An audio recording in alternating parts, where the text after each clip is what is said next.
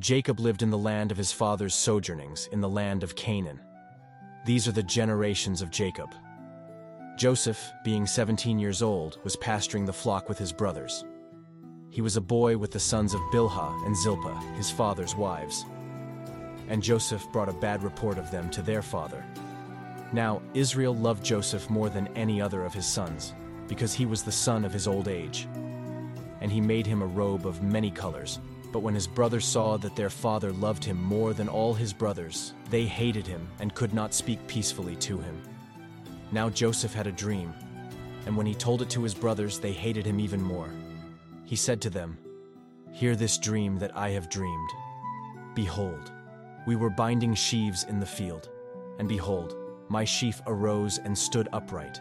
And behold, your sheaves gathered around it and bowed down to my sheaf. His brothers said to him, Are you indeed to reign over us, or are you indeed to rule over us? So they hated him even more for his dreams and for his words. Then he dreamed another dream and told it to his brothers and said, Behold, I have dreamed another dream. Behold, the sun, the moon, and eleven stars were bowing down to me. But when he told it to his father and to his brothers, his father rebuked him and said to him, What is this dream that you have dreamed?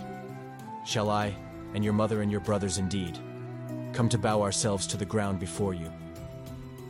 And his brothers were jealous of him, but his father kept the saying in mind. Now his brothers went to pasture their father's flock near Shechem. And Israel said to Joseph, Are not your brothers pasturing the flock at Shechem? Come, I will send you to them. And he said to him, Here I am. So he said to him, Go now, see if it is well with your brothers and with the flock, and bring me word. So he sent him from the valley of Hebron, and he came to Shechem. And a man found him wandering in the fields. And the man asked him, What are you seeking? I am seeking my brothers, he said. Tell me, please, where they are pasturing the flock. And the man said, They have gone away, for I heard them say, Let us go to Dothan. So Joseph went after his brothers and found them at Dothan. They saw him from afar, and before he came near to them, they conspired against him to kill him. They said to one another, Here comes this dreamer. Come now, let us kill him and throw him into one of the pits. Then we will say that a fierce animal has devoured him, and we will see what will become of his dreams.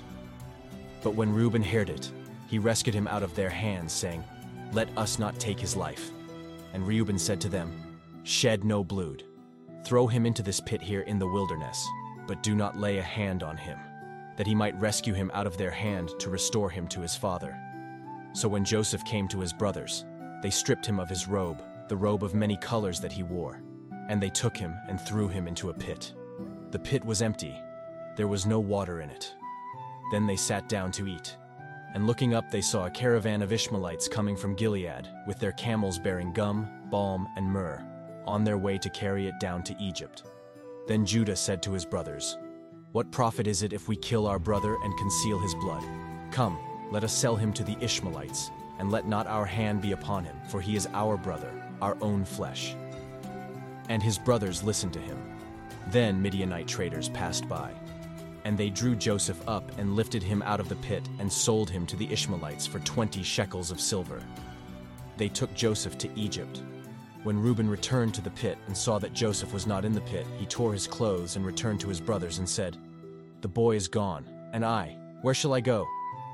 Then they took Joseph's robe and slaughtered a goat and dipped the robe in the blood. And they sent the robe of many colors and brought it to their father and said, This we have found. Please identify whether it is your son's robe or not. And he identified it and said, It is my son's robe. A fierce animal has devoured him. Joseph is without doubt torn to pieces. Then Jacob tore his garments and put sackcloth on his loins and mourned for his son many days. All his sons and all his daughters rose up to comfort him, but he refused to be comforted and said, no, I shall go down to Sheol to my son, mourning. Thus his father wept for him.